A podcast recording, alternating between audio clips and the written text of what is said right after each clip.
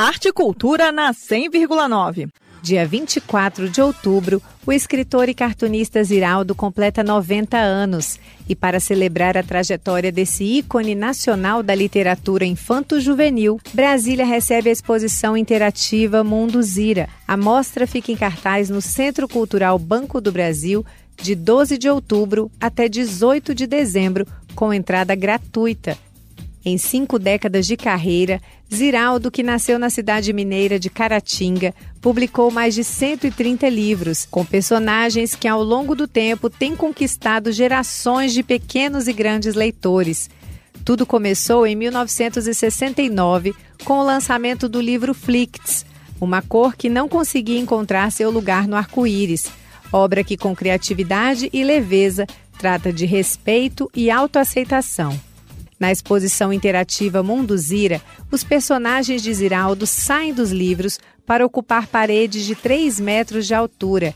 E nesse mundo de cores e com auxílio de recursos digitais, o público deixa de ser apenas leitor para se tornar coautor da obra quem explica melhor quais são as muitas experiências que o visitante vai ter na exposição Mundo Zira é Adriana Lins, que é sobrinha de Ziraldo e que assina a curadoria e a direção de arte da mostra com Daniela Thomas, filha do escritor.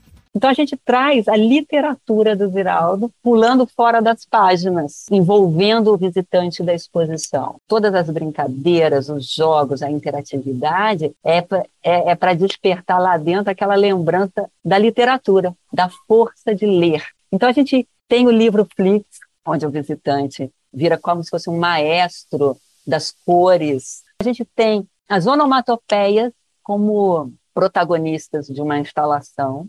Então, barulho, som, forma, cor, e o visitante é que rege aquilo também. Aí a gente tem, do lado disso, história em quadrinhos com 3 metros de altura, onde o visitante participa colocando as falas. Então, as histórias em quadrinhos estão sem os balões de fala, e ali você pode brincar, prestar atenção, entender aquela imagem, como que ela... O que, que ele estaria falando? Aí, será que tem a fala dele aqui? Então, você meio que vira um coautor, criando ali a história, né? Aí a gente tem essa, é um menino quadradinho, que é um livro do Ziraldo que é uma obra-prima é, é emocionante. Ele vai estar à disposição do público lá também, porque é uma viagem da vida do menino que está dentro da história em quadrinho. E aí, na outra parede oposta, a gente tem uma história em quadrinho tão gigante quanto da Turma do Pererê, que foi realmente o primeiro gibi que o Ziraldo fez. É, nós vamos ter mesas onde as pessoas vão colorir desenhos do Ziraldo, vão botar textura, vão mudar e eles vão ser projetados enormes na parede em frente. Atrás dessa parede tem a mata do fundão, toda digital, escurinha, sonora.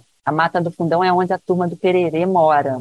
E eles vão estar brincando de pique-esconde com o visitante. Então a criança vai entrar, tem uma mata ali, só vai ter o ruído, tem o sensorial, e de repente aparece um personagem, de repente ele some, de repente ele chama você, você vai lá pegar, ele se esconde.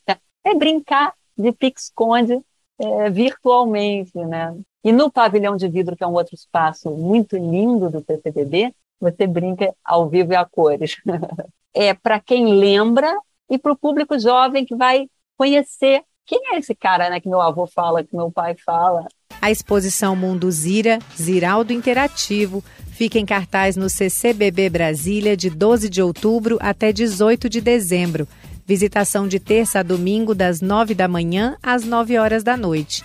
A entrada é gratuita, com retirada de ingresso no site bb.com.br barra cultura bb.com.br barra cultura. Lembrando que o CCBB Brasília fica no setor de Clubes Esportivos Sul, trecho 2.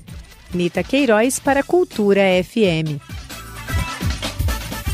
Rádio é cultura.